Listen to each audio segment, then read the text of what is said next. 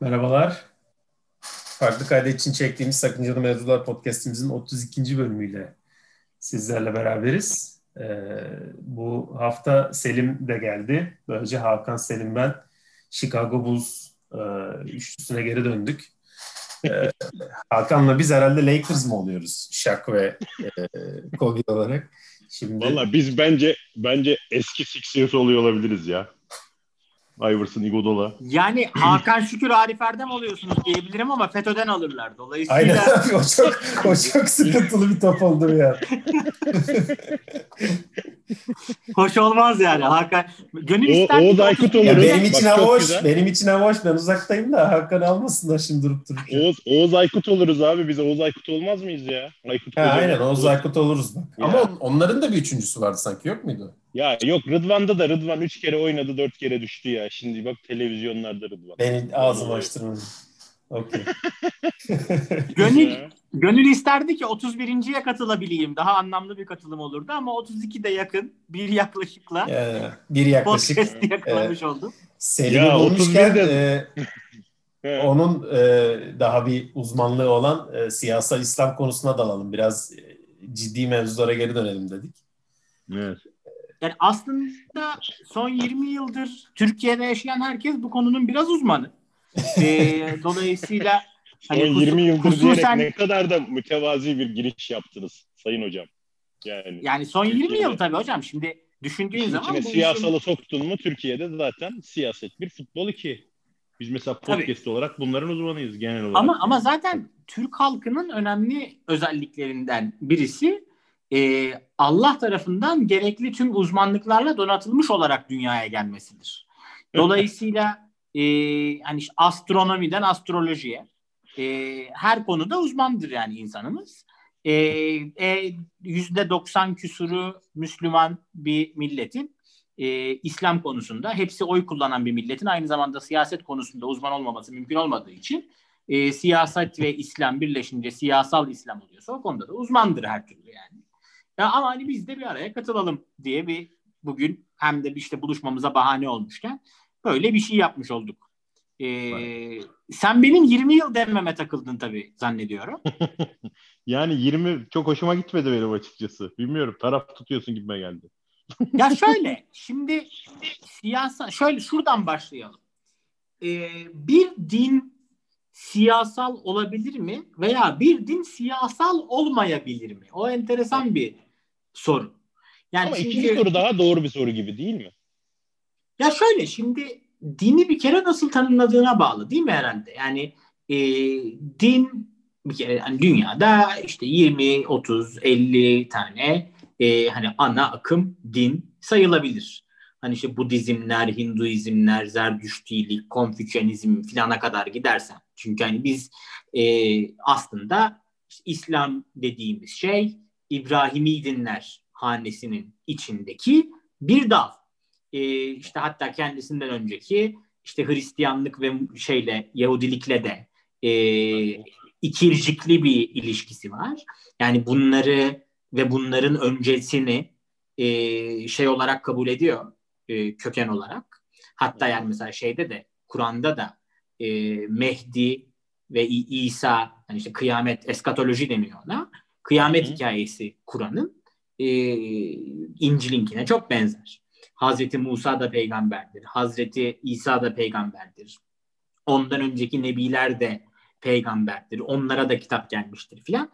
Hani burada e, aslında İslam'ın çok enteresan bir meşruiyet iddiası var bir kere. Hani onu onu bir oraya, oraya koymak lazım ki hani İslam genelde herhangi bir din, özelde İslam siyasi olmayabilir mi sorusunu bağlama oturtmak için. Özelde, bir adım geriye çıkayım. Genelde e, dinin siyasi olması zarureti yoktur. Ama tüm dinlerin siyasetle kaçınılmaz olarak ilişkisi vardır. Mesela Bahailik diye bir din var. Değil mi? Bahaullah. E, Bahailer siyasi bir e, yapımı değil. Yani dünyada Bahai resmi dini Bahailik olan bir ülke yok. Ee, şeyden önce, İsrail'in kuruluşundan önce dünyada resmi dini e, Yahudilik olan, yani Yahudilik tabii orada etnik ama ne diyelim, Musevilik olan e, bir ülke yok. e, pek çok bir, Hristiyan... Araya bir girebilir miyim? Bir şey soracağım. Tabii. Yani şimdi bir dinin siyasal olması, daha kastın ille de bunun resmi olması mı? Yani siyasetle ilişkisi ya da iç içe olması, hani resmi olmadan da bunun hani siyaseti manipüle edebilmesi ya da işte siyasetle sırt sırta olması falan diye bir şey konuşamayacak mıyız yani burada? Hani bu Kon- ille resmi olması lazım diye mi konuşacağız ya? Yani? O, o mu olacak eksen? Ya en en formal ve en kurumsal hali bu, değil mi? Ondan sonra Hı. şimdi kategoriyi hani parantezi esneterek içine başka neler sokabiliyoruz, ona bakacağız. Ama Aha, anladım, parantez, tamam. parantezin en dar halinde hani bir Hı-hı. din siyasi midirin tartışmasız olduğu senaryo herhalde resmi devletin anladım, tamam. resmen X dinini benimsediği senaryodur, değil mi? Hı-hı, okay abi. Şimdi eyvallah. Bunlar var. Ama bunun dışına çıktığımız zaman e, kademe kademe başka bir yere kayıyor e, şey ibre. Kaydığı yerine tüm dinleri aslında bir toplumsal örgütlenme şablonu var, değil mi? Ee, yani işte en azından şunu söylüyor, birbirinizle kız alıp verin, değil mi? Hani işte aynı dini e, ilerletmek için, nüfusu ilerletmek için. Şu şartlar altındayken savaşın, bu şartlar altındayken savaşmayın. İşte mabede şöyle şöyle yapın, şu zaman gelin, şu zaman gelmeyin, gelince şöyle yapın, böyle yapın. Şimdi bu bir toplumsal örgütlenme aslında. Dolayısıyla siyaset bir toplumun örgütlenme algoritması ise o zaman tabii tüm dinler bir bakıma siyasidir. Çünkü bir siyasi iddiası vardır, yani toplumun belli bir biçimde örgütlenmesi iddiası vardır. Siyasi din. Mesela bu bakımdan toplumun din olmaksızın örgütlenmesi iddiası da bir kendi başına bir E, din iddiasına benzer. Ne demek istiyorum? Mesela yabancılar civic religion diyorlar ya, mesela hani Fransa'daki hı hı. düzene bakıyorsun. Fransa'da dinin devlet işine karıştırılmaması adeta bir din gibi benimsenmiş, değil mi? Siyasi. Evet evet, çok gerçekten enteresan bir yapısı var gerçekten oradaki o sekülerizm. Do- dolayısıyla e, burada bir kere hani en kuramsal haliyle Belli, toplumun belli bir biçimde örgütlenmesi iddiası siyasi bir iddiadır. Dolayısıyla tüm dinler tanımsal olarak siyasete içerlektir. Siyasetin içindedir. Şimdi burada tabii o zaman bir öncelik sorusu çıkıyor, değil mi? Çünkü içerleklik dediğin yerde, sen matematik jargonundan bunu daha iyi biliyorsun. Yani iki küme birbiriyle iç içe. İki küme birbiriyle iç içe ama kapsayan ve kapsanan hangisi? Değil mi?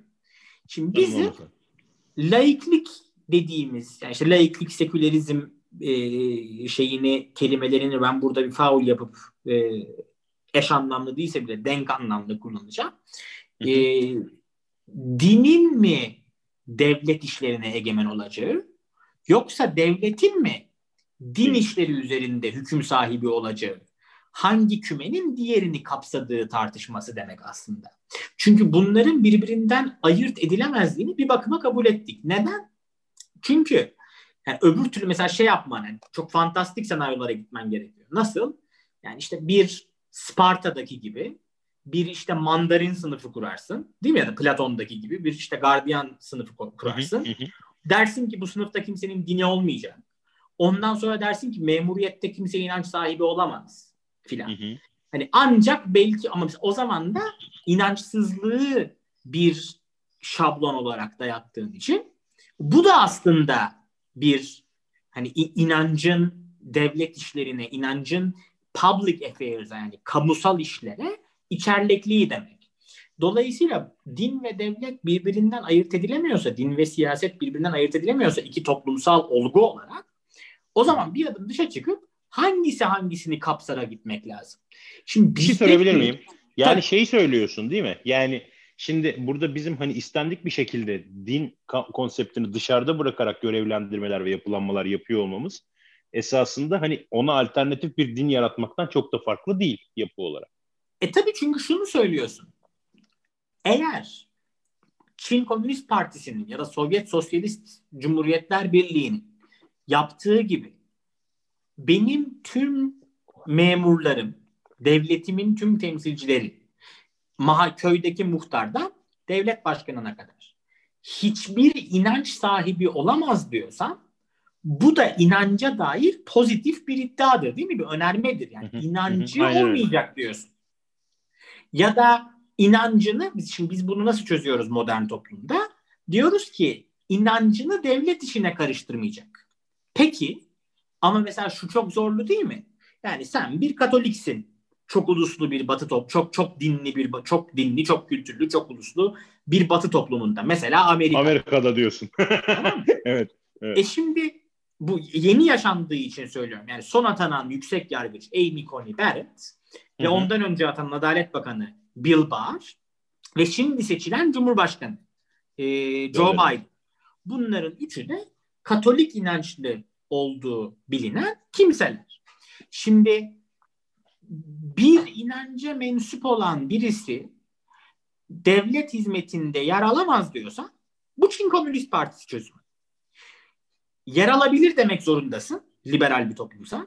Ya ama, da Sovyet Sosyalist. E... Ya da işte Sovyet çözümü tabii. Yani Küba çözümü.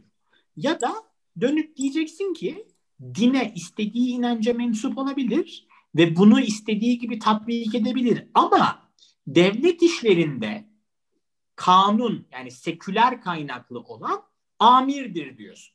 Tamam mı? Bu ne demek? İki küme birbirine içerlek dedik ya. Hı hı. Devletin dıştaki küme yani din, din referanslı olmayanın religion neutral yani din konusunda nötr, inanç konusunda nötr olanı inançla ilgili olanı kapsaması demek. Değil mi? Ama şimdi o zaman şöyle sorular oluyor. Hakimsin, Müslümansın, Hristiyansın, Yahudisin, işte Musevisin. Ee, bizim dilimiz alışkın değil çünkü din ve evet. etnisite orada biraz örtüştüğü için biz bunları hani birbirine denk gibi kullanırız aslında yanlış bir şey. Hı hı. E şimdi ben Katolik'im. Katoliklikte diyor ki her sperm kutsaldır. Monty Python'da bir tane skeç vardır onun gibi. Every sperm is sacred. Biliyor musunuz onu?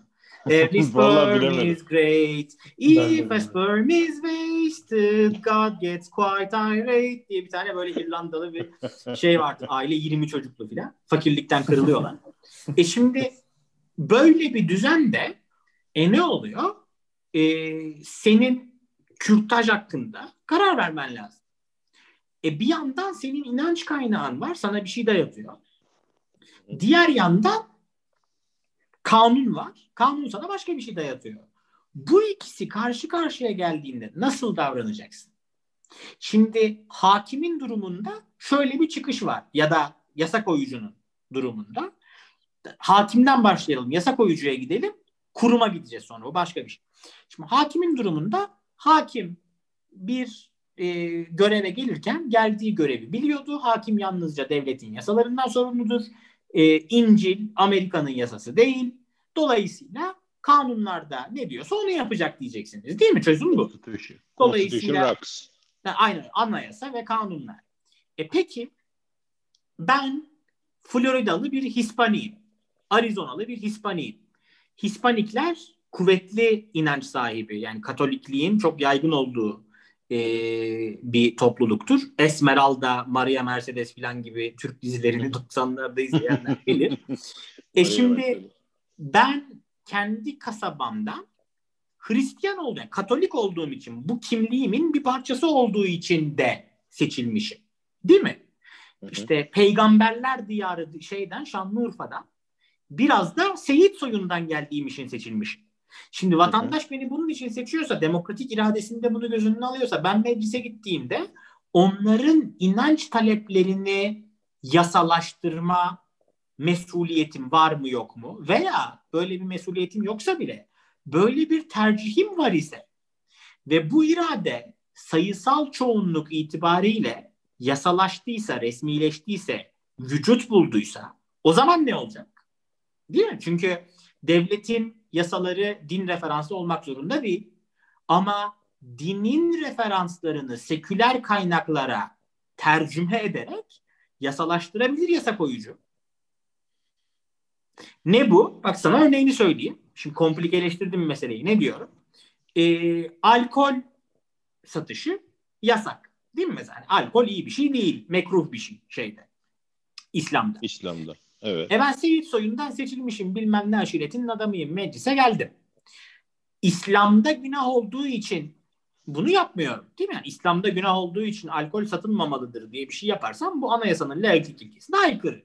Dolayısıyla hı hı. fonksiyonel bir e, yargı varsa o yargının Anayasa Mahkemesi marifeti, hatta alt mahkeme marifetiyle ama nihai olarak Anayasa Mahkemesi marifetiyle bunu bozması lazım, demesi lazım ki senin yaptığın kurala aykırı kardeşim. Biz burada böyle çalışmıyoruz. Değil mi? Hı hı. E ama peki benim halkım bunu istiyor. Benim belediyem bunu istiyor. Ben belediye başkanıyım. Benim hı hı. halkım, ben Konya'nın belediye başkanıyım. Halkımın yüzde doksanı hakikaten mütedeyyin Müslüman. Tamam mı? E onlar bu mahallede tekel bayisi olsun istemiyorlar. Kurdurmuyorum. Ne olacak şimdi? Bak bunu dini referansa yapmadım. Halkın iradesi olduğu için yaptım. Vatandaşın tepkisini karşılıp karşı yaparak, karşılayarak yaptım. Değil mi? Hı hı. Bir adım daha ileri gideyim. Hadi gene yasa koyucu. Yasa koyucu da anayasaya yemin etti. Anayasa dışında bir şey yapmayacağım dedi. Dolayısıyla hani düşün düşün başkası, başka kadını, başka adamı düşünmek bile aldatmaktır kuramı gibi. Hani aklından hı hı. dini referans geçirerek yasa kurmak bile anayasaya ettiğin hı hı. yemine ihanettir hı hı. diye bir esneklik yaptım. Bundan da kurtuldum. Hadi gel şunu konuşalım. Ben e, mütedeyyin bir kimseyim. İnançlıyım. Hatta hani Amerika örneğini konuşalım. Bilindik bir örnek olduğu için. Amerika'da e, işte Obamacare falan sırasında Hobby Lobby diye bir dava oldu. Hobby Lobby davası. Hı hı. Hobby Lobby büyük bir tuhafiye zinciri. Hani Amerika'da incik boncuk işte tahta boyama, ebru mebru yapacaksan Hobby Lobby'ye gidiyorsun. Hı hı. Hobby Lobby'nin sahipleri e, yani maraz derecesinde dindar kimseler. Hatta hı hı. işte milyar dolar harcadılar. Bir İncil müzesi kurdurdular. Dünyanın orasından burasından ne kadar işte kutsal emanet varsa hepsini satın alıp getirdiler falan. Bu işe kafayı takmış adamlar. Hı hı. Aynı zamanda mesela Amerika'da şeye de müsaade var. Tarihsel şartlardan ötürü. E, dini kimlik sahibi üniversitelere de müsaade var. Hı hı. Ve bunların bir kısmı Notre Dame Üniversitesi gibi, Georgetown Üniversitesi gibi bayağı da hani dünya ölçeğinde iyi üniversiteler. Evet, değil mi? Bayağı okul yani. Evet, evet. E şimdi ben bir, ben bir Katolik'im. Notre Dame bir Katolik okulu. Hı hı. Notre Dame bir sürü vergi muafiyetine ona buna sahip. Bunun karşılığında da tabii bir takım uyması gereken yasalar var. Yasa sana diyor ki çalışanın ya da öğrencin senden İşte yani sigorta alıyor. Amerika'da sigortayı işverenler yaptırıyor ya çalışanlara. Bu hı hı. sigorta kapsamında kürtaj yaptırmak isterse veya kürtaj da yaptırmasın, o çok tartışmalı ya. Doğum kontrol hapı kullanmak isterse. Hadi bakalım. Kato- Katolik adam diyor ki Notre Dame'ın rektörü, Notre Dame'ın mütevelli heyeti. Kardeşim bu bizim dinimizde yok. Sen bana dinime aykırı bir şey dayatıyorsun. Bu benim anayasanın birinci maddesi. First Amendment'tan doğan din hürriyeti hakkımın ihlalidir diyor. Tamam mı? Hı hı. Nasıl çözeceğim bunu? Bak bu, bu, bu hani din siyasi olmayabilir mi? E hocam siyasetin bir din vizyonu var. Devletin bir din vizyonu var. Dolayısıyla birini öteki lehine bütünüyle ortadan kaldırmadığın müddetçe bunların kimi yerlerde çelişmesi, çakışması kaçınılmaz. Günün sonunda. Hı hı. Doğru mu değil mi? Hı hı. Kesinlikle. Yani ayrı düşünmek gerçekten çok zor. Bunu zaten biz uygulamalı olarak gördük. Yani gördük ve okuduk hatta. Yani bunların bir şekilde kompetitif olması hani gerçekten e, hayati bir noktaya gidiyor yani buralarda. E şimdi Bu... zaten bak mesela şeyin e, on beş Temmuz deneyiminin ki hı hı. ben bu noktada e, hükümetin ve hükümete taraftar kimselerin dediklerine neredeyse tamamen katılıyorum. Ee, yani Türkiye'nin yakın tarihindeki en olmadık, en kabul edilemez, e, yani en insanın öfkeden kanını donduracak cinsten e, hareketlerden birisi. Türk ordusunun içine giriyorsun. Türk ordusunun içinde bu yapıyı koru, kur, şey yapıyorsun, koruyorsun. Sonra Türk ordusunun silahıyla, bombasıyla, uçağıyla Türk insanının üzerine yürüyorsun. Yani bu kardeşi kardeşe kırdırmak diye bir kalıp vardır seksenlere binaen söylenen. Hani bunu böyle bir gecede vücut bulmuş hali on beş Temmuz'da olan. Şimdi orada ne oluyor? Aslında bu nasıl işte iki bin iki ve iki bin yani AK Parti hükümetini aslında bir siyasi ve tarihsel devamlılık içinde görmek lazım. Bu tarihsel devamlılık hani işte Adnan Menderes'e kadar gider. Ee, Erbakan da hani en böyle ciddileşir ve hani oradan gelen bir damar zaten e, AK Parti'nin mensup olduğu damar. Bunun karşılığı da ne? Hani dini bir ölçüde kısıtlamış, bastırmış. Yani hakikaten de bu ülkede muhafazakar insanlara kimi zaman yapılmayacak şeyler yapmış olan hani radikal e, laiklik, radi, militan laik anlayış değil mi? Yani o da var, bu da var. Bunların ikisi de yok değil yani. yani bunun e, bununla ilgili herhalde uzlaşabiliriz hepimiz. Şimdi A K P'nin ilk on beş yılında denediği ya da en azından denediğini anlattığı şey neydi? Ya kardeşim, bu ülkede sizin mütedeyyin insanları e, devlete ve devlet düzenine tehdit olarak gördüğünüz bir dönem, bir yapı var. Bu haksız. Hani kendine düşman bir devlet kuruyorsunuz. Bunu böyle yapmayalım. Hani insanlar inançlarını da e, demokrasiyle, modernlikle birlikte yaşayabilirler. Yani A K P iki bin ikili yılları falan hatırlayan, hani A K P'nin ilk seçildiği yılları hatırlayanlar, ya da çok uzağa gitmeye gerek yok. Mesela Ali Babacan'la ilgili, Deva Partisi ile ilgili kimi işte liberal çevrelerde, hem Türkiye'de hem Türkiye dışında e, duyulan heyecanı seyredenler, ben bu heyecanı paylaşanlardan birisi değilim. E, merak edenler Forum Policy'ye bunu yazdım birkaç ay önce, açıp okuyabilirler. E, buradaki argüman neydi? Tayyip Erdoğan bunu kendisi de sahiplendi. Biz muhafazakar demokratlarız kardeşim. Almanya'da nasıl Hristiyan Demokrat Partisi varsa, C D U, Türkiye'de de biz Müslüman Demokratlar olabiliriz. Bu ikisi birbirine çelişik değildir. Ve hakikaten de İslam dünyasında demokrasiyi İslam'la birleştirmeye, bütünleştirmeye çalışan ve bunda bir ölçüde muvaffak olmuş bir, bir girişim yoktu. Bu girişim büyük ölçüde A K P'nin ilk yılları gibi, ona benziyordu yani. E şimdi oradan A K P'nin şeyini, e, muhasebesini yapmak üç beş podcast ister. Hani onu bugün yapmak doğru değil ama ne gördük? E, devletin içinde devletin kendisinden başka birine tabiyeti olan kimselerin yarın öbür gün tabi oldukları bu başka kişinin emriyle o devleti rayından çıkartmaya teşebbüs edebileceğini gördük. Değil mi? Yani evet. Ne diyor işte bilmem orgeneral, tüm general, işte hava kuvvetleri komutanı bir adam var. Sakarya Üniversitesi'nde işte ilahiyat doktoru, Adil Öksüz denen işte adam. Rivayet o ki bu adam işte bu orduda bir kesim adamın imamı. İşte şeyler var. Yani Anadolu'da örnekler anlatılıyor. İşte valilerin imamı var. Valinin imamı İşte o şehirdeki sıradan bir öğretmen, ama vali öğretmenden, işte general üsteğmenden emir alıyor. Ayaklar baş başlar ayak oluyor. Neden? Çünkü resmi hiyerarşide değil ama gayri resmi cemaat cemiyet hiyerarşisinde daha yukarıda olduğu için ve o hiyerarşiyi öbür hiyerarşiden öncelediği için karşındaki kalkıyor böyle işler yapıyor. Bu tehlikeli bir şey. Bu tehlikeli bir şey. Yani, yani. Ee, ve bizim deneyimlediğimiz üzere e, hiç olmadık sonuçlar doğuran bir şey. Bu yalnızca dine özel bir... Abi epitopu yani çıkar çatışması değil mi bu? Yani e, yani ters taraftan bakan bir adam da şey diyemez mi? Devletin olması tehlikeli bir şey. E, benim imamım tabii ki orada e, söz konusu onda olacaktır. Vali kimdir? Gibi bir bakış açısı da ters taraftan olamaz mı? Tabii. Şimdi zaten bu kendi içinde çok tutarlı. Şimdi zaten e, her türlü köktenci yorumlamayla ilgili temel problem bu değil mi hocam? Yani e, ben adam inanıyor ki e, işte kendi tarikatının adamı, hocası, bilmem nesi.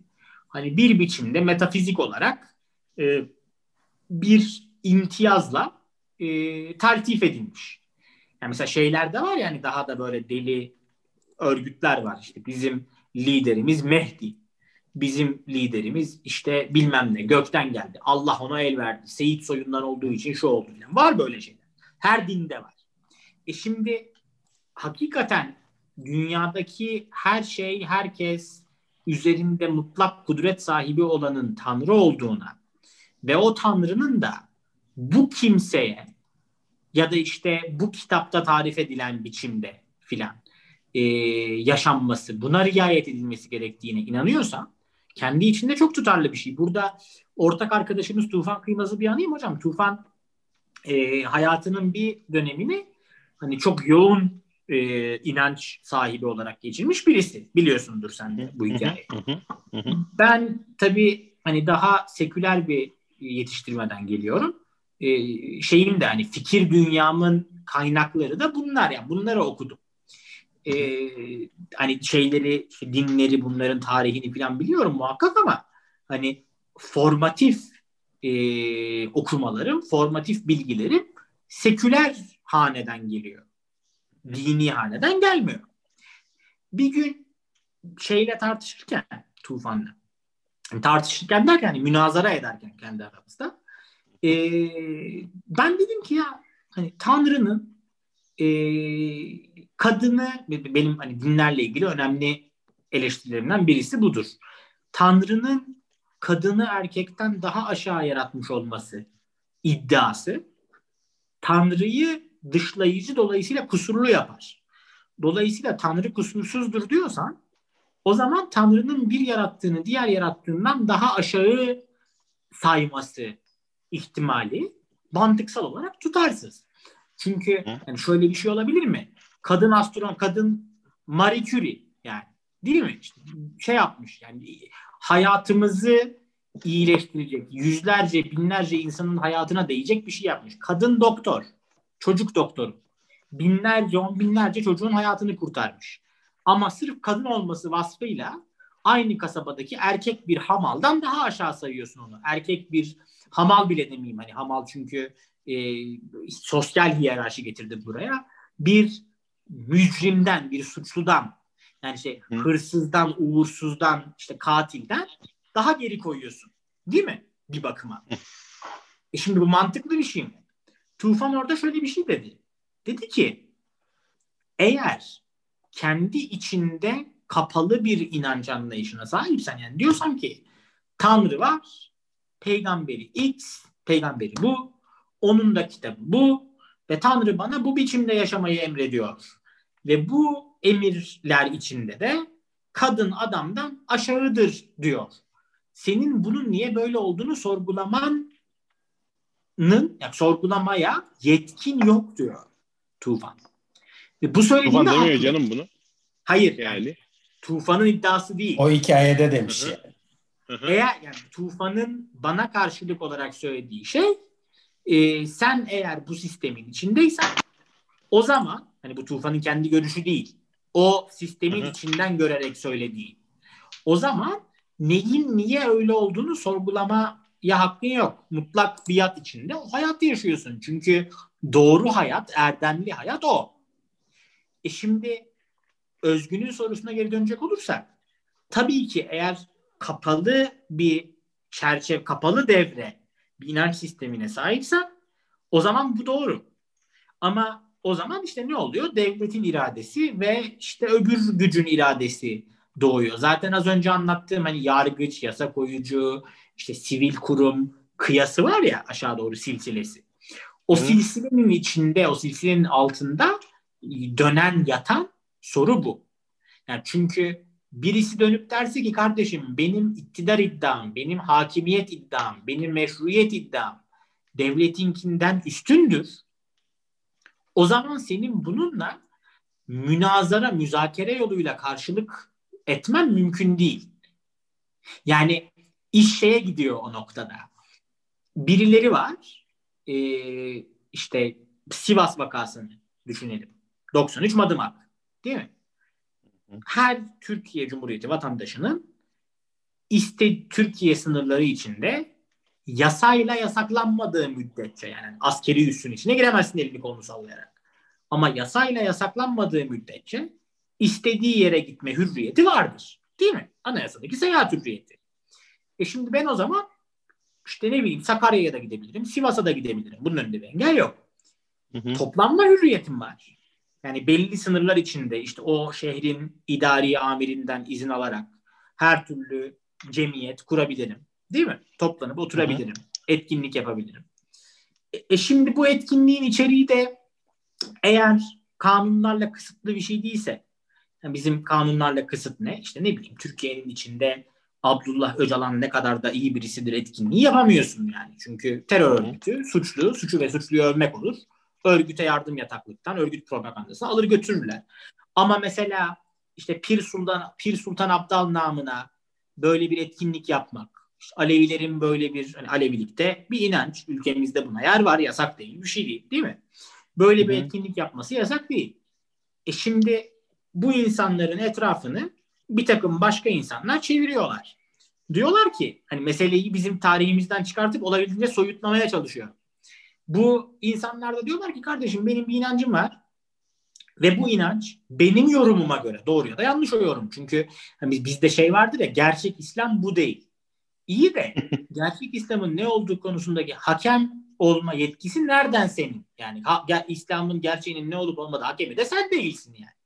Değil mi? Çünkü o diyor ki bu. E ben diyorum ki başka bir şey. E bu insanların etrafını sarmış, diyor ki bunlar buradan gitsin. Gitmezse bunları yakacağım diyor. İşte şeriat diye bağırıyor. Şeriat istedik diye bağırıyor filan. Ne yapacaksın o zaman? Şimdi bak, bu çok zor bir soru.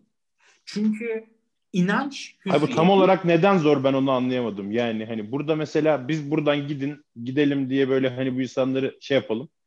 Ne onun adı? Hani bir şekilde mahalle baskısı kuralım ya da işte hani bununla ilgili eylem yapalım. Tamam, burada bir şey yok ama gitmezseniz yakacağız dedikten sonra bunun artık zor bir Hayır, zaten bence. Gitmezseniz yani yakacağız diye bir aleni tehdit olduğu yerde yakmasına mani olman lazım. Daha oraya gelmedik. Hı hı. Şeyi, hani bir otel var. Otelin içinde birileri var. Otelin dışında birileri var. Otelin içi, dışındakiler otelin içindekilere diyorlar ki, hani daha otelin etrafında toplanmadılar. Daha öncesinde tehditler var yani, bu işi burada yapmayın. Buradan gidin filan. Diyor ki gidin. O da diyor ki niye gideyim? Ben bu ülkenin vatandaşıyım. Buraya geliyorum. Tamam mı? Şimdi orada daha şeye gitmedik. Yani otelin etrafı sarıldı filan. Yani tabii ki şu, şöyle bir tartışma yok. Yani Madımak'ta olan şeyin haklı olabilmesi diye bir teorik ihtimal tartışmıyoruz. Sonucunda hı hı. çok yanlış olan bir iş var. Baş, baş, başından sonuna kadar bu süreci götürüyorsun. Nerede, nereye kadar neyi tolere ediyorsun, bunu tartışıyorsun. Karl hı hı. Popper işte tolerans paradoksu hı hı. diye bir şeyden bahsediyor. Hı hı. Karl hı hı. Popper mesela diyor ki e, toleranssızlığa tolerans göstermek bir paradokstur. Dolayısıyla tolerans yoksunu kimselerin fikirlerine tolerans gösterilemez diyor. Değil mi? Hı hı. Hı hı. E şimdi bu çözümü kolay bir soru değil. Yani bir şehrin insanları toplanıp, hadi şimdi biz Madımak vakası tekil bir olay ve o tekil olayın içinde e, işte sonunu bildiğimiz için bir noktada burada bir şey çok yanlış ya da çok eksik olmuş diyebiliyoruz. Ama onun Hı-hı. neresi olduğunu kestirmek biraz zor, değil mi? Yani onun ya, neresi olduğu muhtemelen şeyde belli. Yani otelin etrafını sarıp burada bir sakatlık çıkacağını anladığın zaman bu insanları oradan ya döve döve dağıtman lazım ya toplayıp götürmen lazım. Ama Hı-hı. mesela bunun öncesinde ne noktada bunu durduruyorsun? O tartışmalı bir soru. Yani bizim vakamızda burada ciddi ihmaller, ciddi medeniyetsizlikler, yani vahşilik, barbarlık olduğuna tartışma yok. Hı hı. Toleransın çizgisi nerede çizilir, onu anlamaya çalışıyoruz. İfade hürriyetindeki gibi, yani neye, neye, hangi ifadeye izin vereceksin, hangisine izin vermeyeceksin. Şey tartışması vardır ya, yani bir sinemaya girip yangın var diye bağırmak e, hak şey değil, hak değil. Neden? Çünkü işte en azından yangın yoksa. Yani. Yangın yoksa neden? Çünkü insanlar izdiham eder, ölür gider diye falan. Yani zarar hı hı. verme ihtimali var. Ama mesela bir Ee, şeyin işte sinemanın önüne gidip hadi işi siyasileştirmeyeyim de biraz daha komikleştireyim. Ya bu o kadar kötü film ki kardeşim, bu filmin gösterildiği yerleri yakmak lazım desen. Tamam mı? Şimdi bu, bu hak mı? Yani bunu diyen birini biz mahkemeye götürmeyiz yani. Hani herhalde bu, bu da böyle bir şey, biraz hani mübalağalı bir şeyler ederiz. Değil mi? Yani hı hı. işte Fenerbahçe çok kötü oynamış. Tamam mı? İşte sen desen ki ya yakın bu stadı kardeşim artık. Şimdi mesela bunun için seni tutuklayıp götürür müyüz biz? Toplumu şiddete, nefrete tahrik diye. Ha, bu da manyak. Ya işte son senelerde çok da belli olmuyor ya. Böyle şeylerden de bir şeyler olabiliyor yani. Demek ki belki e, de bu iyi, iyi mi yani? Hani. E hocam ben sana bir şey söyleyeyim. Şimdi e, Justinian e, Bizans İmparatoru e, az kalsın tahtından oluyor bir defa. E, Göksu Bizans işleriyle ilgilendiği için onun vesilesiyle ben de biraz o tarihi öğreniyorum. E, Nika isyanları diye bir şey oluyor. Nika isyanları nereden başlıyor biliyor musun? Holiganlıktan. Hipodromda mavi takım var, yeşil takım var. Mavi takımın adamları, yeşil takımın adamlarının o at arabası yarışları var ya. Mavi Hı-hı. takımın adamları, yeşil takımın adamlarını e, hipodromda taşlayıp maçlayıp öldürüyor. üç bin kişi ölüyor. Ondan sonra kıyamet kopuyor. İç savaş patlıyor. E şimdi hani belli bir yerde holiganlık artık iç savaş noktasına gelmiş değil mi? Ama Hı-hı. şimdi mesela bunun önünü almak için biraz ateşli tüm taraftar gösterilerini copla, biber gazıyla dağıtacak mısın? Abi çok kolay bir soru değil devlet iradesine sahip olan kimse için. Çünkü Tabii. sorun şu. Sen tolerans gösteriyorsun ama sınırsız güçlü bir devlet değilsen, yani işler ne kadar kontrolden çıkarsa çıksın ben oraya girerim ve bu işe son veririm diyecek kadar gücün yoksa, ki bu iddiayı yapabilecek dünyada çok fazla devlet yok. Örgüt belki gücünden. Belki de hiç yok yani. Hani belki de hiç yok hakikaten. Çünkü hani devlet de her an her yeri gözleme, her an her yere yetişme imkanına sahip değil. Değil mi? Aha. O zaman hani dönüp de senin ne noktada tamam artık çizgiyi aştınız diyebileceğini anlamak mümkün değil. Abi şunu düşünsene, şimdi Fethullahçı yargıçlar mahkemelerin içinde yer almış, kimin terfi ettiğine, kimin terfi etmediğine karar vermiş filan. Hani bu ne dandik bir iş, böyle boktanlık olmaz. Değil mi? E peki hocam aynısını seküler kaynaklara çevir. Bu arada hani Fethullahçıların yaptığı iş yapılacak iş değil. Onu demeye çalışmıyorum. Hı-hı. Ama hani işte Ankara Üniversitesi Hukuk Fakültesi mezunu yargıçlar var. Değil mi? Hı-hı. Bunlar her hafta işte her iki haftada bir hakim evinde buluşuyorlar. Bir tanesi personel daire başkanı oluyor Adalet Bakanlığı'nda. Öbürküler de onun arkadaşları olduğu için. Hatta rakı arkadaşı da değil. Kahve arkadaşı, çay arkadaşı. Tamam mı? Hani Hı-hı. orada şey de yok. Dini referans da getirmiyorum konuya. E o da onu tanıdığı için terfi ettiriyor.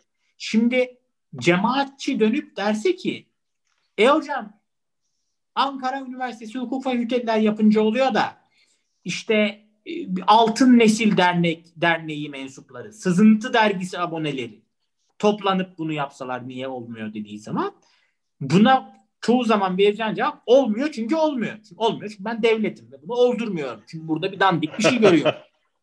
Değil mi? Yani çünkü her zaman da her şeyi tutarlı bir argüman içinde yönetemiyorsun. Çünkü adama dönüp demen lazım ki ya sen burada katakullili bir iş yapıyorsun gibi görünüyor.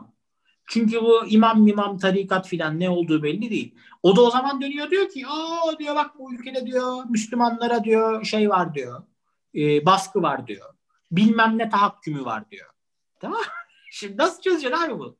Ya şimdi herkese mi yasak edeceksin? O zaman nereye döndük? En başında söylediğim Sparta örneği vardı ya. Hı hı. Yani Spartalılar işte dini yok, dili yok, karısı yok, bacısı yok. Şimdi bak şeye hiç gelmedim. Hani karısı yok, bacısı yok noktasına hiç gelmedim. Kendisinin hı hı. yok böyle bir inancı. Karısının var. Ne yapacaksın? Yani karısının kocasının var. Eve geliyor, iş yaparken hanımı diyor ki ya diyor bu bu iş ne bileyim hani kürtaj işi olduğu için. Kürtaj işi yanlış iş. Ben hani bu işi yaparsan sana hakkım helal değil diyor. İnsanız abi nasıl yapacaksın?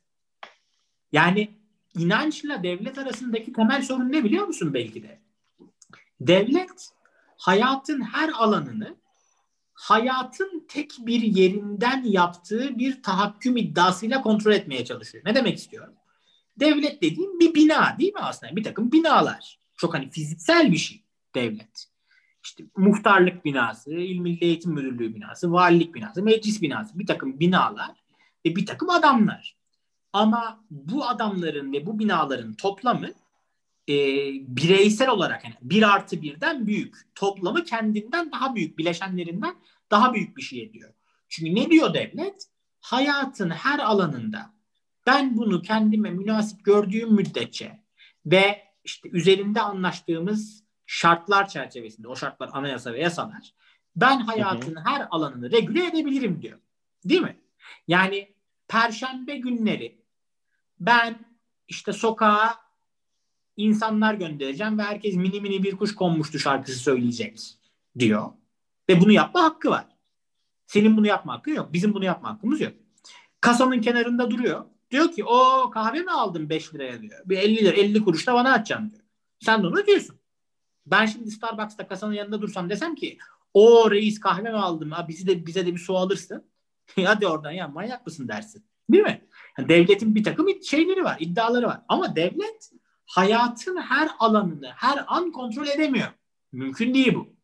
Foucault'un işte o biyopolitik filan dediği mesele buraya varıyor. Yani bir takım mekanizmalar kuruyor ki seni aktif olarak değil, yapısal olarak yönetebilmek için. Din, inançlılar için hayatın her alanını yönetiyor. Değil mi? Çünkü hı hı. ne inancı var? Tanrı seni her an görüyor ve her yaptığını biliyor. Yani şeyde e, işte e, Kur'an'da da şeyde de e, ne onun adı? İncil'de de, Tevrat'ta da aynı konu var. Yani işte hatta şey diyor. Ma veddeake rabbuke ve ma kala diyor. Değil mi? Yani Rabbin seni bırakmadı, sana darılmadı diyor. Yani hı hı. seni hiçbir zaman bırakmıyor ama hani seninle böyle bir gönül ilişkisi var. Rabbin, yani senin Rabbinle bir gönül ilişkisi var. Şey diye anlatıyorlar ya işte mutlak aşk filan. Şey divan edebiyatında filan vardır ya. Hı hı. E hocam şimdi din inançlı için hayatın her alanını örgütlüyor. Ama onun da en azından seküler toplumlarda devletinkine rakip bir iddiası yok. Çok enteresan. Devlet hayatın her alanını regüle ettiğini iddia ediyor ama buna imkanı yok. Din inançlılar için hayatın her alanını regüle ediyor ama böyle bir iddiası yok. iddiası yok. Tamam mı? Dolayısıyla Kül Yutmaz, Hababam sınıfındaki Kül Yutmaz ve kopya çekmeye çalışan Hababam sınıfı gibi. Yani sen çektirmem diyorsun, onlar çekeriz diyorlar. Onların hepsini senin her an görmen gerekiyor. Sen bir kişisin, onlar bin kişi. Ve berikinde sen sürekli dayatıyorsun. Yani devlet sürekli geliyor diyor ki sana hop bunu böyle yapamazsın. Din öyle bir yapı ki sen kendiliğinden kimse sana bunu böyle yap demeksizin onu öyle yapıyorsun. Çünkü buna karşılık bir Allah işte şefaati bekliyorsun. Bir inayet bekliyorsun. Değil mi? Hı hı. Bunu nasıl çözeceksin hocam? Bu çok zor bir şey yani. Vallahi işte çok pratik çözümlerimiz var ama. Yani... Ya şimdi abi benim pratik... çözdüğüm sana yaramaz, senin çözdüğün bana yaramaz olduğu için zor bunlar. Şimdi yani... felsefede şöyle bir kavram var. Reasonable disagreement. Ne demek reasonable disagreement? Şimdi in, her insan, her her bireyin tartışılmaz ve ihlal edilemez hakları var. Inalienable rights. Değil mi? Hı. Hani bunların ne kapsamı konusunda belki uzlaşamayız ama en azından çekirdeği konusunda uzlaşırız. Yani her kimsenin yaşama hakkı. Değil mi? Hı hı. E hocam atıyorsun kutsal kitabı. Diyor ki işte şeyde Kur'an'da mürtedin katli vaciptir diyor. E, işte şeyde Tevrat'ta cumartesi günü çalışıyorsa işte alın taşlayın diyor.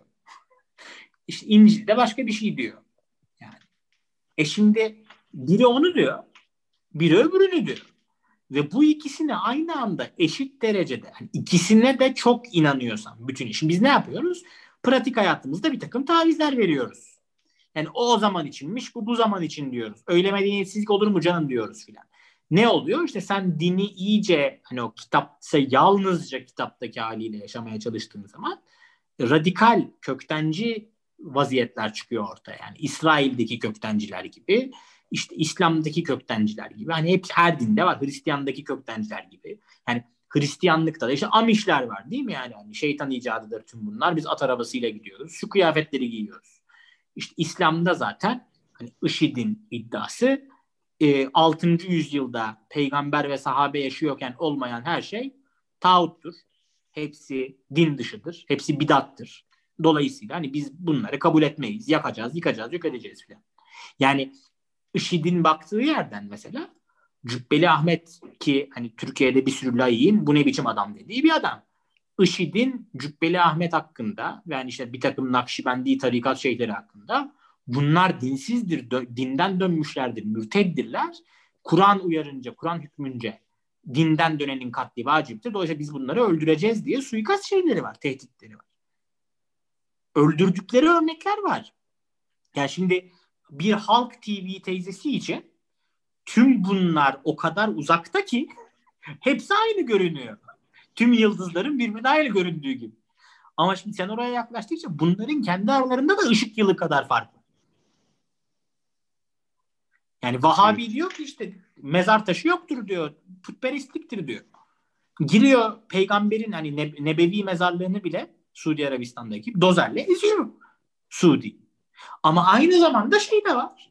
Ya mesela Kuzey Afrika'da filan hani ayin şey ibadet sırasında şarap içen, alkol içen Müslüman tarikatları var. O da var. Öbürü de var. Nasıl çözeceğim bunu? Şimdi bir rahmetli analım. Benim çok sevdiğim bir e, ge, yani çok genç yaşta kaybettik. E, Harvard'da Şahab Ahmet adında bir e, İslam araştırmacısı vardı. E, yani kırklarını bulmadan bir hızlı bir kanser geçirdi. Vefat etti. Onun mesela İslam nedir? What is Islam? Adında bir kitabı var. Ee, orada mesela Şahab Ahmet bunu anlatır. Yani İslam tavası, tasavvufu, İslam felsefesi, işte İslam'ın çeşitliliği, Hristiyanlık için, Yahudilik için de hani buna benzer kitaplar var. Ben Türkiye'de en yaygın din e, şey olduğu için, e, İslam olduğu için bunu söylüyorum. Yani okuduğun zaman görüyorsun ki hakikaten çok çeşitlilik arz eden ve heterojen şeyler dinler. Bu da normal zaten hani bir milyar, bir buçuk milyar tabisi olan bir fikrin aynı biçimde dünyanın her yerinde, her dilde, her zamanda ifade bulması mümkün değil ki. Ben çok konuştum. Bir çay içeyim. Siz bu sırada biraz sohbet sürdün hocam. Valla yani be, hiç beklemediğim noktalara geldi gerçekten yani. Ben hani daha böyle bu, bu kadar teorik gideriz diye düşünmemiştim yani açıkçası başlarken. Selim olmasaydı zaten bizim şey hızlıca sallama noktasına geliyordu. Selim neyse.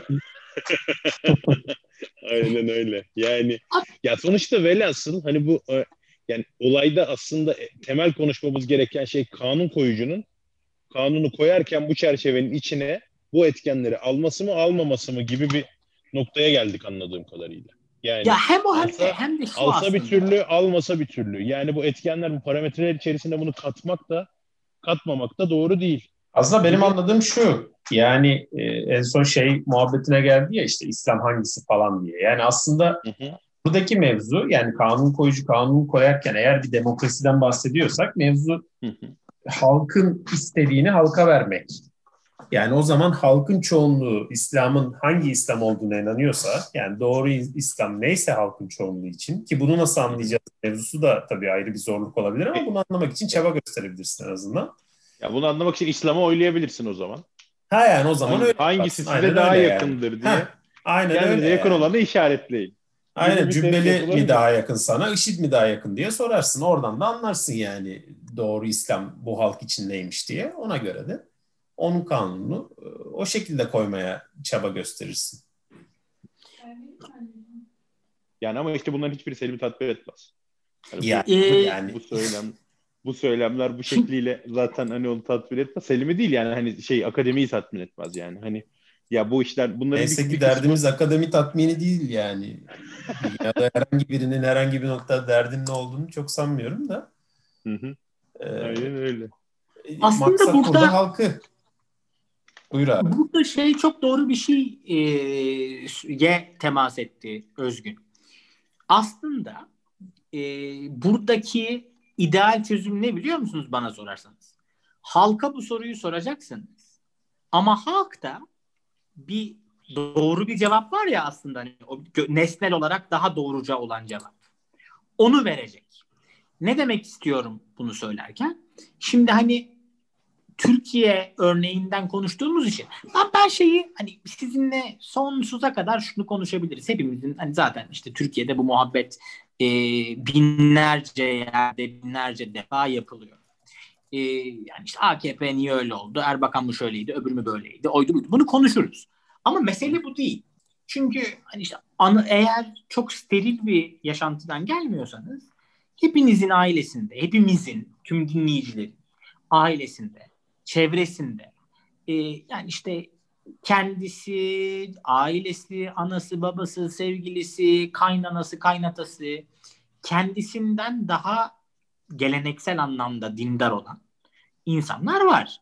Ve hani zaten bizim Türklerin İslam'la filan ilişkisi çok tuhaf. Yani adam yetmiş seksen yaşına kadar her türlü fındığı kırıyor. Ayak tek, tek ayağa çukura girene doğru bir Mekke Medine turistik tur. İki namaz, bir işte beş vakit bilmem oruç moruç işi kıvırıyor değil mi kendi baktığı yerden? Dolayısıyla bu işte, Türkiye'de hani işte iftar vaktine kadar oruç tutulur. Hani kimi yerlerde iftar rakıyla açılır yani. Hani Türkiye'nin böyle heterodoks bir İslam geleneği var. Ve hı hı. İslam bizim için çok şahsi, çok bireysel olduğunda o noktaya değil. Hani meselenin biraz daha teorisine hakikaten odaklanmak istedim ben. Çünkü bana o biraz daha enteresan geliyor. Yani İncil'i açıyorsun hocam. İşte Levitikus. Levitikus'ta açıkça diyor ki Levitikus on sekiz yirmi iki. Eşcinsellik günahtır diyor. Eşcinselleri öldürün diyor. İşte otuz Exodus otuz beşe iki. Şabat günleri çalışanı öldürün diyor. İşte açıyorsun şeyi Levitikus on bire yedi. Ölü bir domuzun derisine dokunan mekruh, yani dokunmak mekruhtur diyor. Şimdi ölü domuzun derisine dokunmak mekruh ama Amerikan futbolu topları domuz derisinden yapılıyor. Amerika'ya gidiyorsun, işte cuma şabat günü çalışmak yasak ama cumartesi günü her yer açık. Yani işte Ee, nasıl yani şimdi bunu, bunu soruyoruz. Eşcinsellik. Levitikus'ta eşcinsellik günahtır diyor ama New York'ta, işte şeyde, Boston'da, Toronto'da değil mi Özgün? Hani bu, gay parade'ler, işte alenen bu kimliği sahiplenen insanlar ve onlara hani kendisi Hristiyan olup hakikaten İsa'ya inanıp ya da hani Levitikus yanılmıyorsam eski ahitte de var. Hani işte Yahudiliğe inanıp bu insanlarla dost olan, iş yapan, komşu olan, değil mi? Görüşen, konuşan, samimiyetli bu insanları seven kimseler var. Bunu nasıl inanan var ya. Yani ne? Bir yandan Hristiyan olanları da var. Yani. Tabii tabii. Yani pazar günü kiliseye gidip, değil mi? Cumartesi günü işe gidip, İncil sana cumartesi günü çalışanları öldürün dediği halde, cumartesi işe gidip kazandığı parayı pazar günü gittiği kilise ayininde sepete koyan var. Nasıl çözeceğim bunu şimdi? Orada ne oluyor? Vatandaş özellikle tarihsellik içerisinde daha tırnak içinde medeni, medeniyetin ne olduğu da görelidir ama hani vatandaşa sorduğunda İncil bunu böyle diyor, ne yapalım dediğinde İncil ona öyle diyor ama biz ona öyle yapmayalım diyor. Yani, ya da işte say, sayın rahmet, rahmetle analım Yaşar Nuri Öztürk'ü. Ha? Onun, tabii. Onun müjdelediği İslam gibi yani postmodern İslam'a çevirdiği mühim olan niyet noktasında rahatlatıyor işte.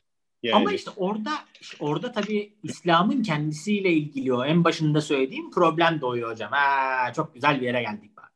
Şimdi İslam, İslam'ın evet. Benim çok enteresan bulduğum bir özelliği ee, yani bizim özellikle bizim geleneksel İslam eğitimimizde de çok acayip taraflar var ama mesela işte şey oluyor değil mi? Yani ben ben çocukken E, gönül rızasıyla Alevi ilan etmiştim kendimi bir kere dedeme. Çok küçüktüm. E, şey olmuştu, adamcağızın kalbine iniyordu. Bir de yeni hacı olmuştu yazık. E, şimdi hikayeyi dinliyorsun değil mi? İşte peygamber var.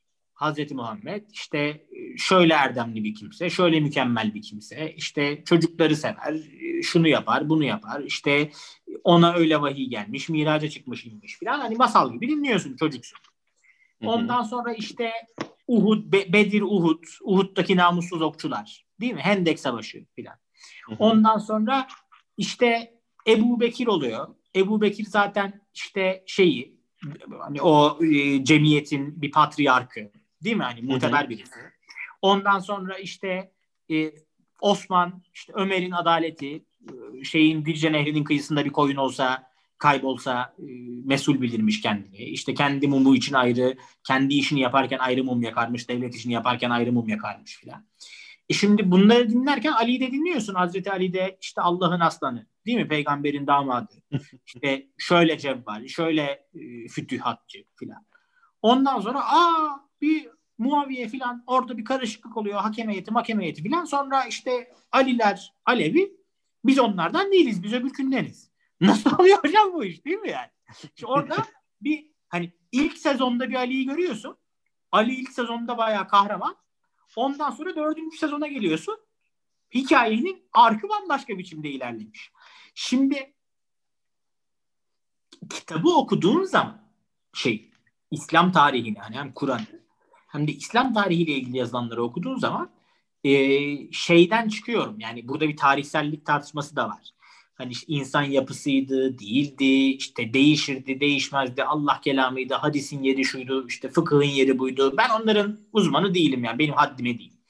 Ama bir takım işleri hani herkes kadar konuşabilecek e, şeyimiz var, yetkinliğimiz var diye düşünüyorum. En azından hani bu hanenin içinde olarak, bu kültür hanesinin içinde olarak. İslam hem İseviliği, yani Hazreti İsa'yı, hem Museviliği ve hatta hem de ondan önceki peygamberleri, diyor işte binlerce peygamber geldi, onlarla zeburlar geldi filan. Hepsini kabul ediyor. Çok basitçe tarif edecek olursak hikaye şu. İnsanlar, yani insanoğlu o kadar iflah olmaz bir şey ki, yapı ki, Allah bunlara peygamber gönderiyor, gönderiyor, gönderiyor. İşte Museviler alıyor, işte Hazreti Musa üç gün dağda kayboluyor, işte vahiy indiği için kendisine. Onlar iniyorlar, altın buzağa tapmaya başlıyorlar. Biliyorsunuz bu hikayeyi. İşte Hı-hı. Hristiyanlarda hani işte e, Hazreti İsa ya Allah'ın, Hazreti İsa'ya inen bir İncil var. O hakikaten Allah'ın kelamı. Bu Barnabas İncil'i falan çok sever bizim komplo teorisyenleri. Akşam Hı-hı. televizyonlarda sabaha kadar konuşulur bunlar. İşte Hı-hı. Barnabas İncil'i şey olmadığı için, o dönemin işte Hristiyan ileri gelenlerin işine gelmediği için, yok işte Matta, yok Luka, yok Yuhanna filan kendilerine göre İncil'ler uyduruyorlar. Hoppa, orada da işte İncil tarif oluyor. Yani peygamber iyiydi ama çevresi kötüydü diye bir argüman var geriye yönelik. Ondan sonra yani çevresi değil de şimdi inan, mümini kötüydü. Ondan sonra diyor ki bu sefer İslam gelecek, şey son peygamber ve bu sefer Allah'ın kelamı bir daha tahrif olunamaz biçimde gelecek. Incorruptible. Neden hmm. öncekiler corruptible? Onunla ilgili bir malumatımız yok. Ama bu incorruptible. Şimdi incorruptible dediğin zaman aslında bu tartışma geriye doğru hem Yahudilikteki hem e, Hristiyanlıktaki reform tartışmalarına, modernleşme girişimlerine bir reddiye. Yani İslam'ın rezon detri, varoluş sebebi, öbürkülerin aksine reforme edilemez oluşu bu teoriye göre. Hı hı. Ve bu ana akım bir teori. Yani İslam'ın içinde türlü türlü e, işte ayrı şeyler var. E, Maturidilik var, Mutezile var, o var, bu var. Bir sürü şey var ama. Yani mesela Mutezile ve Maturidi tartışması enteresan bir tartışma. İşte İmam Gazali, Maturidi tarafı baskın çıkıyor. Şimdi Mutezile ne diyor? Kardeşim akıl, hani işte kitap akıla üstün olamaz. Dolayısıyla akıl ve kitabın çeliştiği yerde akıl üstündür. Diyorlar ki bu bidatçılıktır, ayrılıkçılıktır, bu şeydir. Hani din dışılıktır. Ondan sonra maturidilik oluyor işte. Mesela hala bugün işte Kur'an Müslümanlığı, hadis Müslümanlığı falan gibi tartışmalar var. Hani benim içinde çok dahil olmadığım, sadece uzaktan uzağa takip ettiğim. Burada ne demeye çalışıyorum? Hani Hristiyanlıkta, Yahudilikte vatandaş kendisine soruyorsun ve evet ama hani bu da böyle değil kardeşim diyor ya, İslam'da bunun denmesine müsaade edildiği anda İslam'ın varoluş sebebinin kalkabilmesi ihtimalini doğuran bir teorik altyapı var. Bunun etrafına yollar bulan alimler var. Bu hani böyle olmak zorunda değil zaten. Mümin ben başka türlü inanıyorum dediği zaman o biçimde inanıyor. Hani o hesabını ona verecek filan. Ama hani İslam'ın kendi e, varoluşuyla ve kendi meşruiyet iddiasıyla ilgili de böyle bir kısıtlayıcılık var. Çünkü, bir şey soracağım. Söyle. Bu, ha, çünkü de, bitir de öyle söyleyeyim. Yok yok ben beni bırakırsan ben daha konuşurum. Sen sor. Okey. Yani şimdi aslında bu söylediğin etrafından dolaşma. Yani hani bir takım bazı alimlerin vesaire hani sonuçta bu akademik bir tartışma yani belli ki ama hani eventually çok böyle sığ bir açıdan bakacağım. Bakacak olursam ya da e, sonuçta hani bu olan şey bu öncül öne alındıktan sonra yani ben bunu aldım dedim ki yani bu incorruptible bir şey dedim. Ondan sonra da hani aslında bu birazcık da e, hani yorumun suyunu çıkartmaya karşı bir koruma önlemi olarak alınacaksa bunun etrafından dönmeye çalışacak olan alim aslında hani amiyane bir tabirle şey diyor olmaz mı yani? Lan demedi la, la dedi, la dedi gibi bir noktaya gelmiyor mu yani?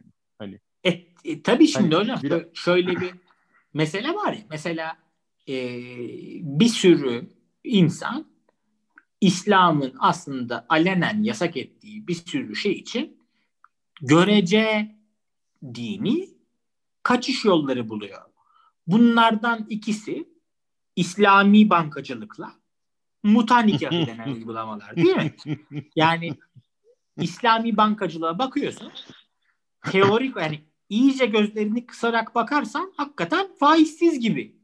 Ama fonksiyonel olarak ikisi de aynı. Yani Osmanlı padişahına ha Hadimül Harameyn demişsin, ha Kayser-i Rum demişsin. İkisi de zaten onun ünvanı yani.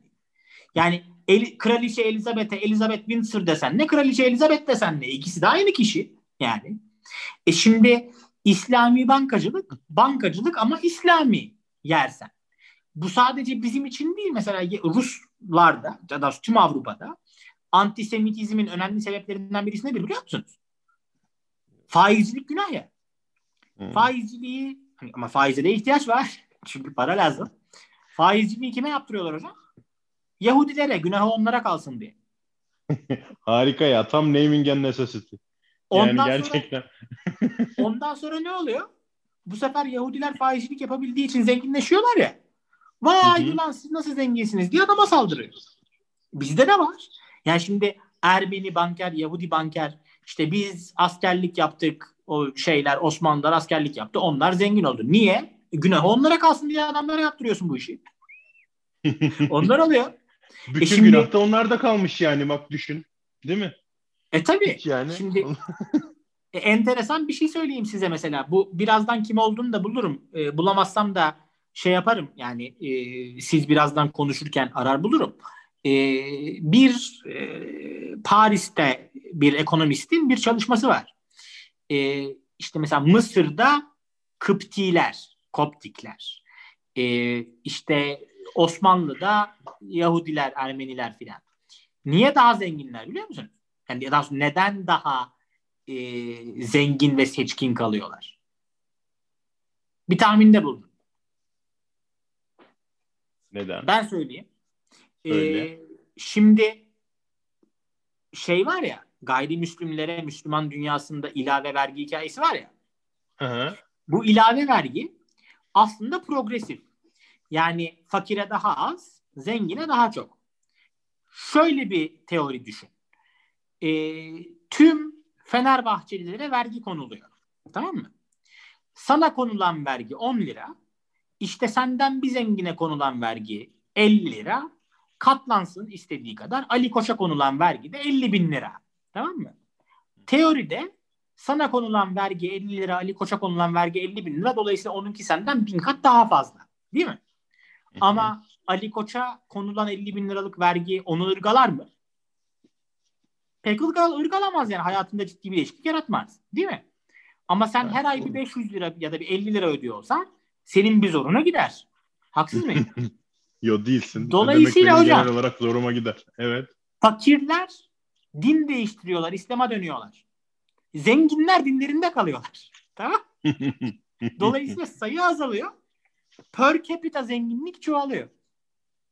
Hmm, harikaymış. Cemiyete düşen zenginlik çoğalıyor. Bir de şimdi cemiyet kendini korumak için ne yapıyor? İçinde evleniyor.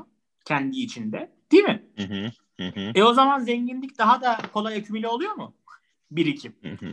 Buyurun bakalım Mısır'da niye Koptiler zengin? O yüzden. Kümülatif yani şimdi, bir şey var yani. Ekonomik büyüklük gerçekten. Abi bu... bu, bu, bu Orada da Koptiler zengin. Bu, bu. Burada da Koptiler bayağı zengin diyor. Abi onlar tamam. Çünkü elit değil. Yani e, o vergiyi ödemek pahasına o dinde kalabilmek için bayağı zengin olunuyor.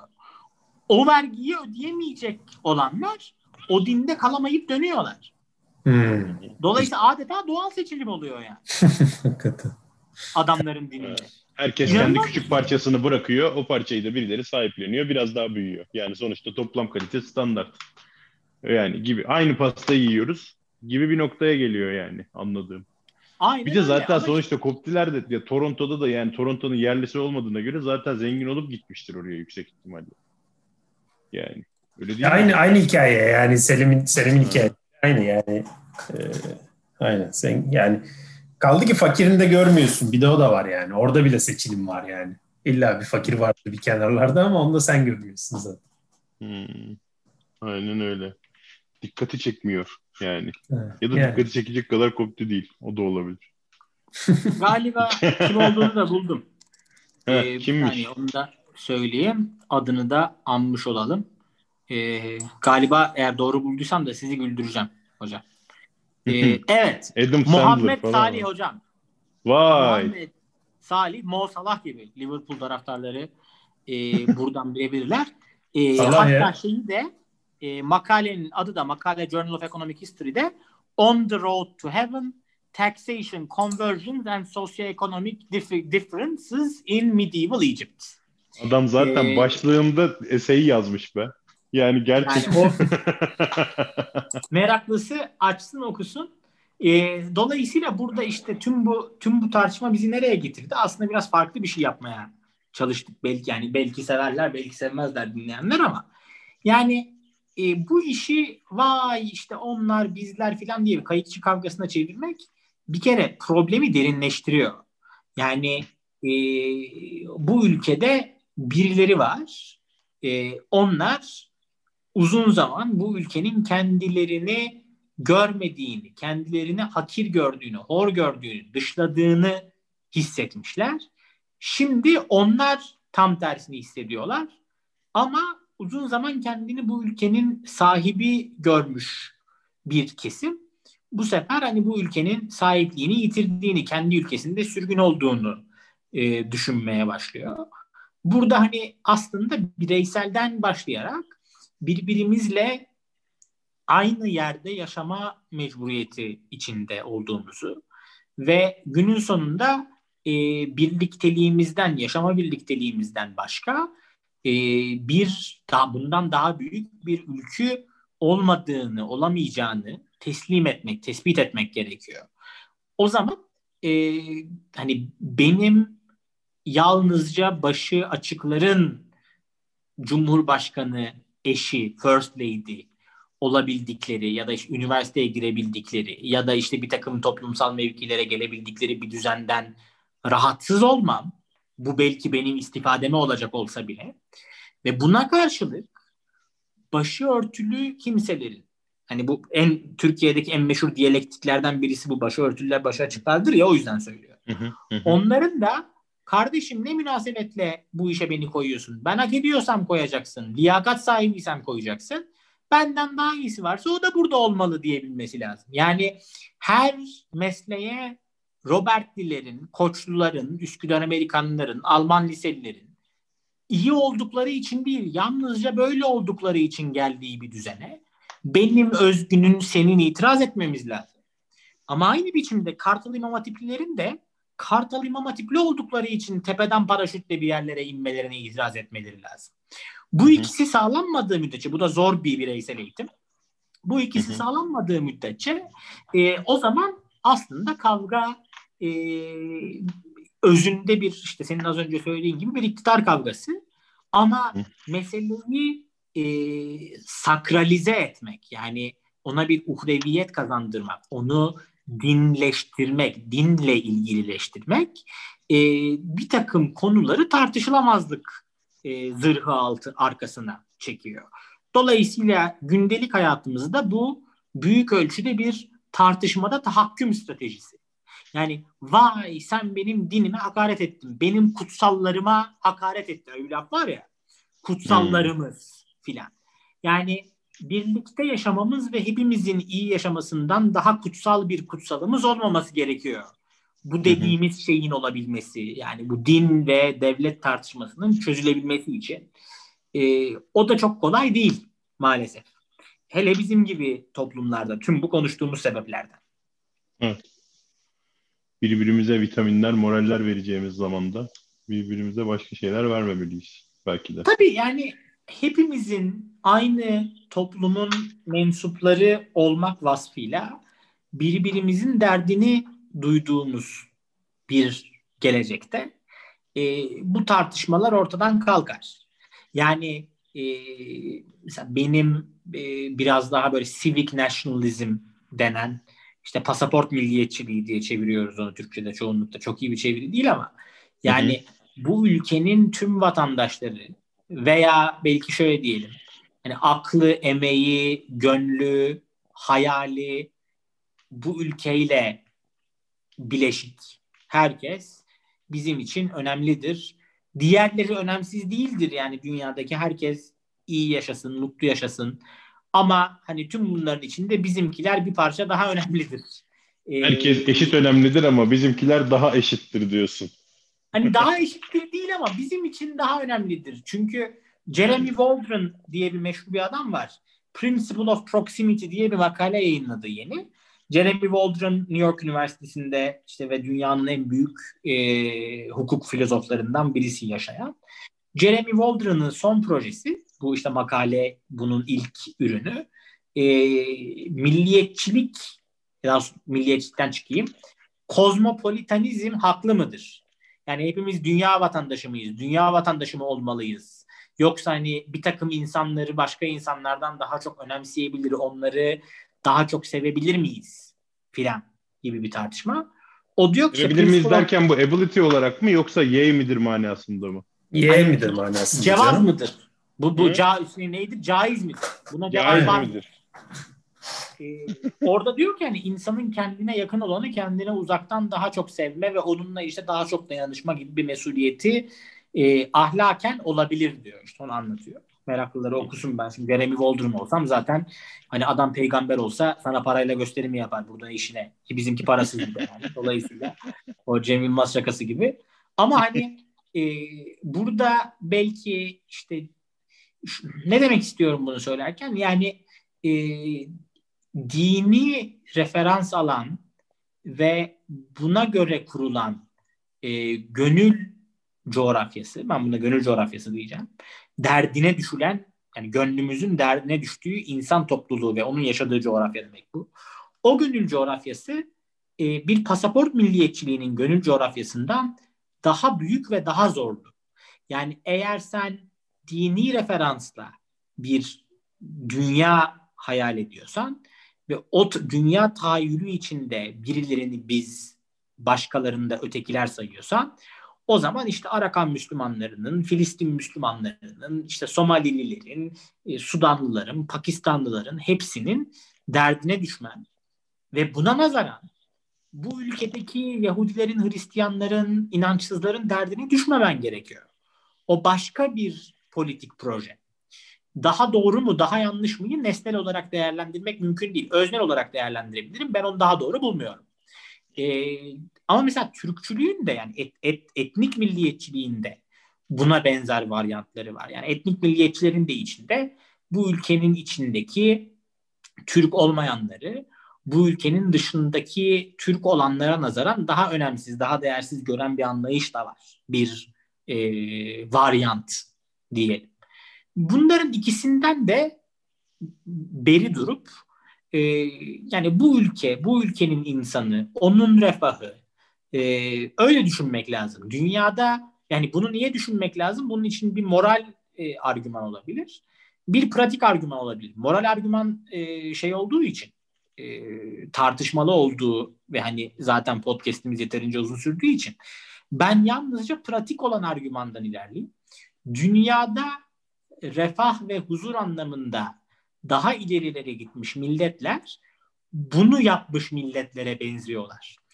Dolayısıyla nasıl dünyadaki uçakların büyük çoğunluğu işte iki kanat, her kanatta iki motor tasarımıyla çalışıyorsa, çünkü hani ekonomik ve teknik olarak en iyi uçan bu ise, e, bizim de belki hani aynı tasarım çözümünü benimseyerek kendi ülkemizin insanlarını, onların işte etnik, şey, dini, siyasi kimliklerini ayırt etmeksizin öncelememiz lazım. Bunu yaparken insanların da bunu yapması lazım ama. Yani o da bir problem. Yani biz hep şimdi işi hükümet tarafından ta- şey yaptık, tartıştık. Ee, aslen gizliden gizliye, alenen değil ama zımnen hani bu tartışmanın içinde o e, esinti hep oldu. Şey de doğru değil bana sorarsanız. Yani bir Türk'ün e, kendi ülkesinin derdinden çok E, Türk dünyasının derdini düşünmesi de yanlıştır. E, bir Kürt için de yanlıştır bu. Yani e, H D P ile ilgili mesela önemli eleştirilerden birisi, ki ben bu eleştiriyi paylaşıyorum. Hani Türkiye'de az çok e, işte bir e, uzlaşı süreci yaşanıyorken e, sınır ötesinde Suriye'de e, işte Türkiye'nin oynaması beklenen rolü oynamadığı için hani işte bu diyaloğun, bu uzlaşının bozulduğuna dair bir takım değerlendirmeler var. Ben bu değerlendirmeleri doğrulayacak ya da yanlışlayacak mevkide birisi değilim. Ama bunları okuduğumda böyle bir şey varsa bu haksızdır diye düşünüyorum. Türkiye'nin e, işte ne bileyim Azerbaycan'da, Kazakistan'da, bilmem Tacikistan'da kendi milli menfaatlerine aykırı olarak yalnızca buradaki insanlar Türkler diye körü körüne yapılan işler varsa o da doğru değil. Bir yerlerde birileri Müslüman diye körü körüne yapılan işler varsa o da doğru değil. Çünkü milli menfaat kavramına benim gördüğüm ve benim e, kendi aklımda, kendi hayat sentezimde doğru bulduğum e, haliyle çelişiyor milli menfaat kavramı. Ya Dolayısıyla... Ben...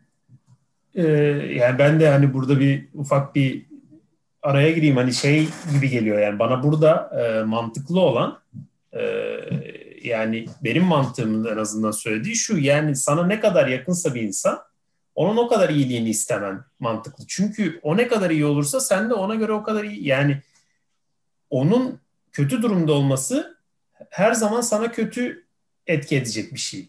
Yani komşun açsa senin e, tok olman vicdanen olmasa bile yarın öbür gün e, açlıktan dolayı onun sana daha fazla saldırganlaşması bile e, senin için bir sıkıntı yaratıyor. O yüzden yani senin öncelikle e, derdinin etrafını, sana ne kadar yakın insan varsa onları iyileştirmek olması lazım. Yani onları bir nereye gidebiliriz e, konuşulabilir ama bence yani çok net bir şekilde hani bu sorunun cevabı e, öncelikle kendi mahallen, işte sonra kendi şehrin, en sonunda kendi ülken e, olması bana çok doğru ve mantıklı geliyor açıkçası. İşte hocam o zaman da tabii başka türlü tartışmalar çıkıyor ya. Yani şimdi ben buna katılıyorum. Zaten durmuyor ve hep çıkıyor yani. Orada bir sıkıntı yok. Aynen, çıkacak. Çünkü çok fazla kavram var ve kavramların zeminleri aslında gerçekten çok kaygan.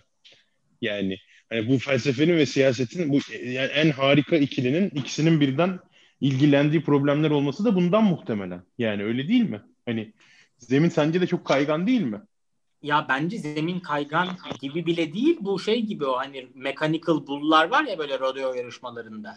Hani biniyorsun üstünde durdukça daha çok seni sallamaya atmaya çalışan bizim. Yani çünkü yani. Hocam şimdi şeyi düşünsene mesela e, Özgün'ün söylediğine ben yerden göğe katılıyorum.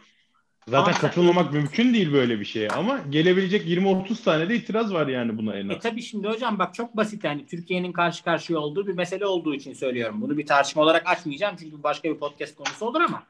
Ya mesela bunu söylediğin zaman o zaman Türkiye e, işte komşusunda savaş çıktığı için kendisine sığınan beş milyon Iraklı ve Suriyeli'ye ev sahibi yap, ev sahipliği yapmalı mı sorusunun cevabı imkanların nispetinde evet. Türkiye'de imkanları çok büyük bir ülke olmadığı için yani büyük ölçüde hayır. Ama bunu söylediğin zaman bak burada bir moral tartışma çıkıyor. Yani hı hı. kapını çalan ve hani canını malını korumak için sana belki sığınmak zorunda kalan bir takım insanlara iyi diyorsun ama hani işte burada da bizde de yer yok diyorsun. Ama işte bu zaten ahlak felsefesinin de benzer tartışmaları var ya, mesela trolley problem tam böyle bir şey işte. Aynen yani öyle. Şimdi ağzından aldın. Evet. Bir, bir, bir filikadasın. Titanic batmış bir filikadasın. Filika yirmi kişi için. Etrafında beş kişi daha var. İçeride yirmi kişi. beşini de alıp hepsini batırır mısın? Yani hani kaçını alırsın? Birini mi alırsın? Kadını mı alırsın? Adamı mı alırsın? Hani o etik tartışmalar bu tip siyasi tartışmalara geliyor ve bunun bir yandan ahlaki bir yandan e, fiili, pratik e, tarafları var. Ve bunlar her zaman örtüşmüyor. Yani teorik olarak tabii ki hepsini almalısın. Ama şimdi benim adımı Google'larsan göreceksin ki benim yazdığım yani başlığı Turkey can't host Syrian refugees forever olan bir makale var. Bu ben bir etnofaşist olduğum ve hani bunlar zaten Arap pis bunlar gitsin gelmesinler dediğim için değil. Ama bu moral saldırıya çok maruz kaldım ve bu moral saldırıyı yapan insanların kendi algoritması içinden de niye böyle göründüğünü anlıyorum. Yani. Şimdi çok ya çok zaten zor. Bu işler kar- ama neden? Çünkü zaten bak bu bu gibi yani radikal e, söylemler ya da hani bu bu köktenci söylemler diyeyim. Zaten hani karşılıklı tartışmamaktan bu kadar rahat söylenebiliyor bence. Yani burada çünkü şey... hani kendi argümanını kendin büyütüyorsun. Çok güzel ve mantıklı oluyor gerçekten. Hatta sound oluyor belki de. Ondan sonra ama karşı tarafı dinlemediğin zaman ya da karşı olmasına gerek yok da bir sağını, bir yanını, bir öbür yanını falan dinlemediğin zaman hani olayın boyutlarını bazen idrak edemeyebiliyorsun yani. E zaten parametreler çok geniş. Hani gerçekten çok geniş bir parametre yelpazesi var yani burada. E öyle olduğunda da yani bunu hani etik, ben bunu zaten standart argümantasyon olarak konuşuyorum. Yani kesinlikle bu olayın hani insani yönünü bilmem neyini falanını filanını düşünerek konuşmuyorum yani bunu. Yani bu karşılıklı konuşmamaktan, paylaşmamaktan belki de tartışmamaktan kaynaklanan bir özgüven oluyor yani. Bu gibi konularda çok net konuşan insanlarda. Yani sen, hani sen de bunlardan birisin demek istemiyorum Selim, yanlış anlama da yani. Yok yok ama, estağfurullah yani şimdi. Hani biraz biraz bence ondan kaynaklı. Yani bu hani içinde yaşarken hani mesela şey muhabbeti var ya hani biraz daha geyiğe çekeyim yani. Hani içinde yaşamıyor olsak çok keyifli ülke falan diyorlar ya mesela. Yani komik ülke bilmem ne falan filan diye ama işte içinde yaşıyoruz. Yani hani öyle bir durum var ya da işte bu hani e, dünyanın her tarafında şu ara zaten gerçekten ciddi bir hani böyle bir hani immigrant problemi zaten var. Hani çünkü gerçekten çok kar- karışık bir dönemindeyiz yani dünyanın ne yazık ki. Ve hani bununla ilgili de herkesin yani herkesin gerçekten yani literally herkesin bir fikri var yani. Ve bu fikirlerin de hepsi her zaman işte kuşatan işte şey çevreleyen kucaklayan falan filan değil yani. Hani sadece karşıtı olan ya da işte böyle olmamalı diye de değil. Hani bayağı hani savaş, katliam bilmem ne falan gibi düşünceleri de çok net bir şekilde inanan bir sürü de insan var. Yani bu işin e, nasıl tartışılması gerektiğini gerçekten güzel bir şekilde ortaya koydun bence. Yani bu e, çerçeveyi çizdiğin için teşekkür ederim ben öncelikle. Çünkü gerçekten buralara geleceğini hani bu şekilde konuşacağını hiç düşünmemiştim. E, yani bence bu anlamda çok güzel oldu. Ağzına sağlık. Teşekkür ederim hocam. Yani mutlu olduğunuza da ben de sevindim. Biraz da böyle konuşalım istedim. Çünkü yani öbürü için bizi dinleyen insanlar podcast'i kapatıp Habertürk'ü açarlarsa orada yedi yirmi dört var yani şu anda günün hangi saatinde dinliyor olurlarsa olsunlar. Orada onu bulurlar yani. Ama meselemiz o değil. Mesele çünkü evet. işte aslında belki hani bitireceğimiz e, nota o olmalı. Bir yandan e, herkesin konuşabileceği sonsuz sayıda mecra ve bu mecraların her birinde sonsuz sayıda, sonsuz miktarda konuşma oluyor. İşte podcastler, vodcastler, YouTube'lar, televizyon, gazeteler, bloglar onlar bunlar değil mi? Ama öte yandan birbirimizle konuştuğumuz zeminler gerçekten yani fikren birbirine karşıt insanların karşıt fikirlerini birbirlerine anlatmak ama birbirlerinden dinledikleriyle de bir e, ortaklık üzerinde uzlaşmak çabasıyla buluştukları. Hani o biraz daha eşlenebilecekleri yani en azından. Yani o Oxford münazarasına benzer bir şey o. Yani hani öyle bir fantazisi var ya Batılıların.